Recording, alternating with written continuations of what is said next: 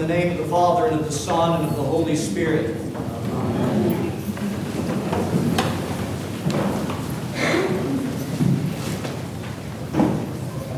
Fire, wind, and water, all present, manifesting something for us on the day of Pentecost. These three elements of God's creation manifesting for the world to see at the outpouring of the person of the Holy Spirit into those people that day. And here, 50 days after our Lord's resurrection and just beyond His ascension, on the day of Pentecost, the promised Holy Spirit is poured out so that God dwells not within mankind, within His people. And each of these elements are used by God on this day so that everyone who was witnessing this would show what was being fulfilled for them as the Holy Spirit would be poured out. Fire, wind, and water, also extraordinarily helpful reminders to us of our most true selves, our remade identity by virtue of our baptism and being filled with that same Holy Spirit that we see poured out in the second chapter of Acts. The day of Pentecost itself was one of the many annual prescribed feasts in the liturgical life of the Hebrew people of the Old Covenant.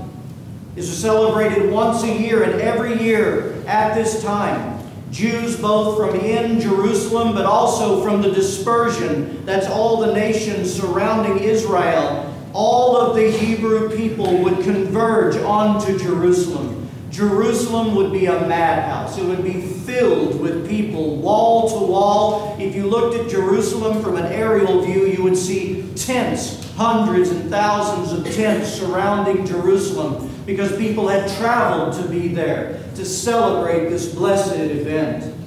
But what was the celebration? What was this remembrance of the Old Covenant? What was Pentecost?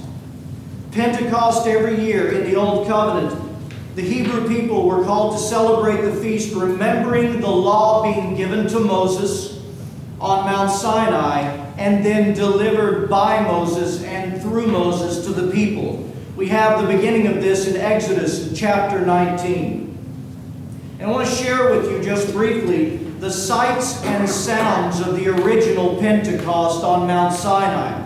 Because if we don't see the sights and sounds of what happened that day, we won't see how this fire and how this wind and how this water all pointed to its fulfillment. So here are the sights that they saw. All of God's people gathered in Mount Sinai. They were there at the base. And when they looked up at the mountain, here is what the mountain looked like to them. At the very top of the mountain was swirling smoke, because God had descended upon the top of the mountain in holy fire. Fire was at the top of the mountain, and they all saw it. And there was a thundering noise, thundering and lightning, and the sound of a blast of a trumpet they were hearing from the top of that mountain. And so the people said, I think we'll stay at the base. And I understand it from where they were at that time. They saw that fury. They said, Moses, you go. Send the leader out, right? You go. And Moses went up, and at the top of that mountain, in the midst of that fury, Moses met with God, and God with Moses, and God spoke to Moses. And God, with His finger, wrote His divine law in fire on the side of the mountain, the wall of the mountain, giving him those blessed tablets that Moses then turned to the people. He returned with those tablets, representing God and delivering those tablets, the law, to them. And every year, God's people were called to celebrate this event, the event where God met with Moses, and we saw that fury. And from that fury came the law given to us by Moses. And on this day that we're celebrating today, this is what they were celebrating. And it's on this day that God would fulfill the type that the Mount Sinai event had always foreshadowed, and the many prophecies that had been related to this very day that tell us so much about what our Lord has done for us to save us. So now let's look at the fulfillment from our epistle reading in the 2nd chapter of Acts. See if you see similarities to Exodus 19. What do we see when the Holy Spirit is poured out this day? We see tongues of what? Fire. Notice where they descend. They don't descend on the base of the floor. They descend on the very top, upon the heads of each and every one of them in that room, looking kind of like Mount Sinai. The fire of God descended upon them. And they heard a loud sound as of a mighty rushing wind, sounding off for all to hear as this was going on, that just like the great noise that was heard at Mount Sinai that day, and where God had with his finger written his divine law in fire in the stone. In this day, the prophecy of Jeremiah in chapter 31 is fulfilled. God said, I will put my law in their heart, and I will put my law in their minds, and write it upon their hearts. Each disciple on the day of Pentecost in that very moment became what Mount Sinai and Moses had foreshadowed, the place where man ascends to God and to receive him and to receive his nature, and then to turn from being with God and to go and to take all that he had received and deliver it to mankind. And what about this sound of the mighty wind? We talked about the fire, you get that, but the wind. You know, wind has always been, both in the Old Testament and the New Testament, it has been the very earthly element, or at least one of them, that represents the work and the ministry of the Holy Spirit. In the Gospel of Saint John, in chapter 3 and verse 8, Jesus is having his conversation with Nicodemus. And Jesus tells Nicodemus, the wind blows where it wishes, and you hear the sound of it, but cannot tell where it comes from and where it goes. So is everyone who is born of the Spirit. And then the prophet Ezekiel, in Ezekiel chapter 37, is given a vision that would become a prophecy for Pentecost itself and beyond. It's the prophecy we know as the prophecy of the valley of the dry bones. You remember that prophecy? Ezekiel is given this vision. There's this entire valley, and all there are is dry and dusty bones. It's the picture of lifeless mankind.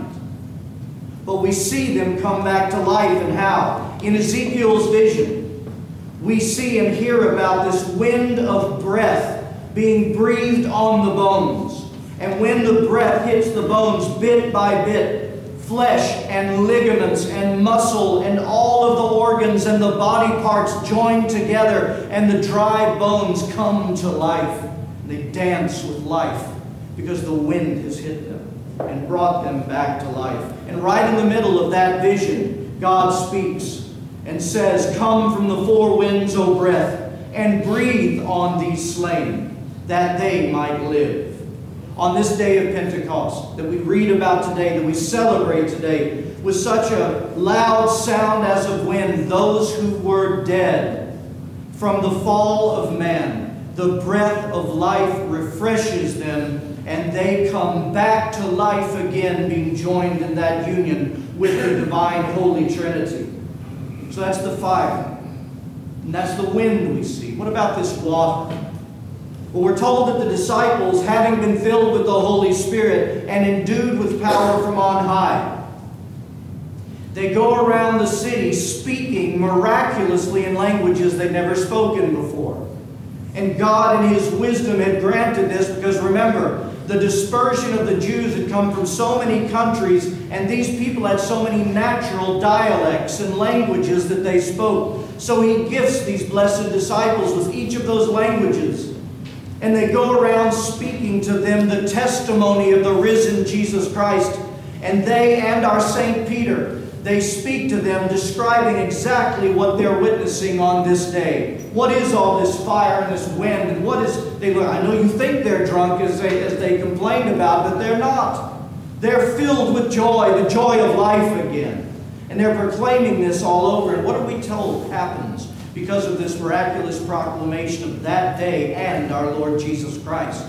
We're told that 3,000 were baptized in that blessed holy water into the church, into Christ. and filled in the same way with the same Holy Spirit who would go out proclaiming these things. And don't let that number, 3,000 baptized on this day, don't let it slip by you too quickly. Because if we do, we're going to miss the perfect redemption of God. And again, it goes back to the Exodus account. You remember, Moses was up there with God. He was up there for 40 days in the wind and the fire and the fury. You know what God's people thought? Moses is dead. There's nothing to eat up there. And he's engulfed in flame. He's dead. And so they worried. They became anxious. And they turned away from God. And they created that golden calf that they worshiped right there at the base of Mount Sinai in the very sight of God at the top of that mountain. And in the judgment of God for their adultery, do you remember how many were slain? 3,000. 3,000 were slain in the wilderness that day. And God, in His perfect love and redemption, to show them what has been fulfilled, when He pours out His Holy Spirit and they hear the message, 3,000 are brought back to life on this precious day. It's an amazing thing. But what does the water itself reveal to us? These waters of baptism. And what does it speak about the very Holy Spirit within us? You know, we've been singing about this reality. From the resurrection to this very day, all through Eastertide and now here at Pentecost, we've been lifting up praise to God, the truths that we sing when we sing at the beginning of Mass, the Vidi Aquam.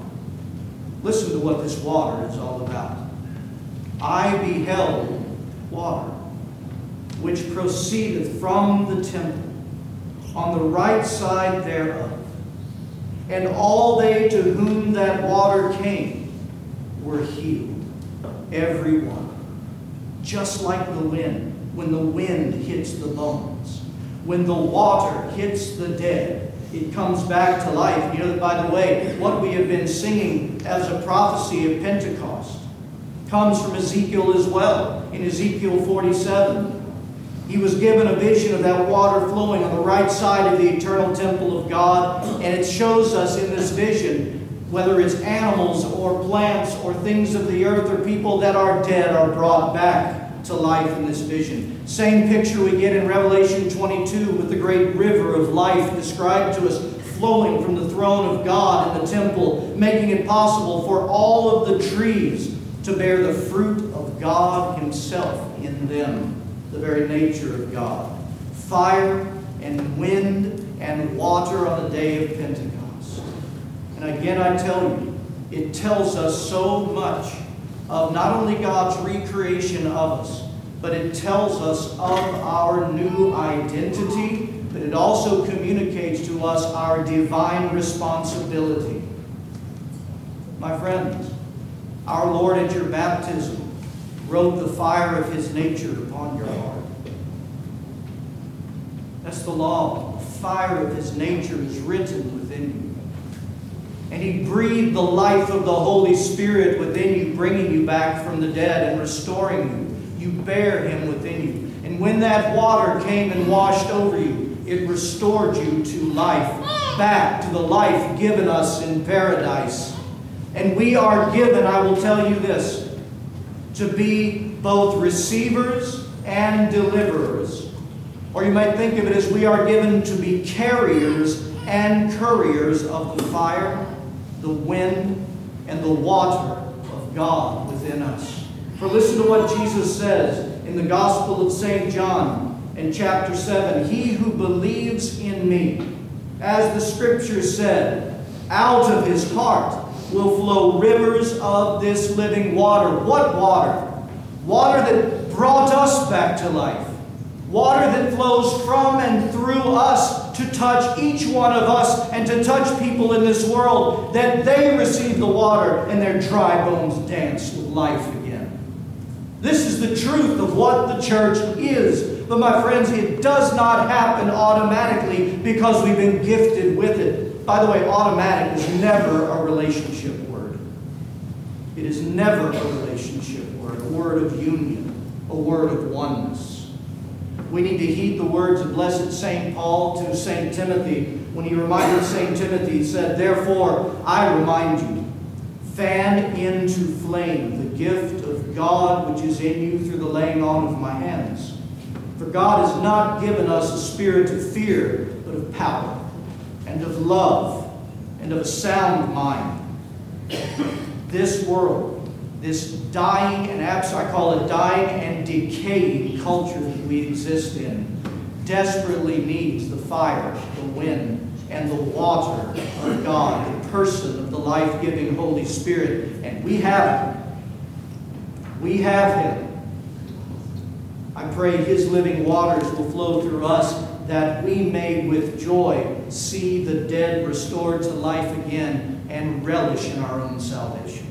In the name of the Father, and of the Son, and of the Holy Spirit. Amen.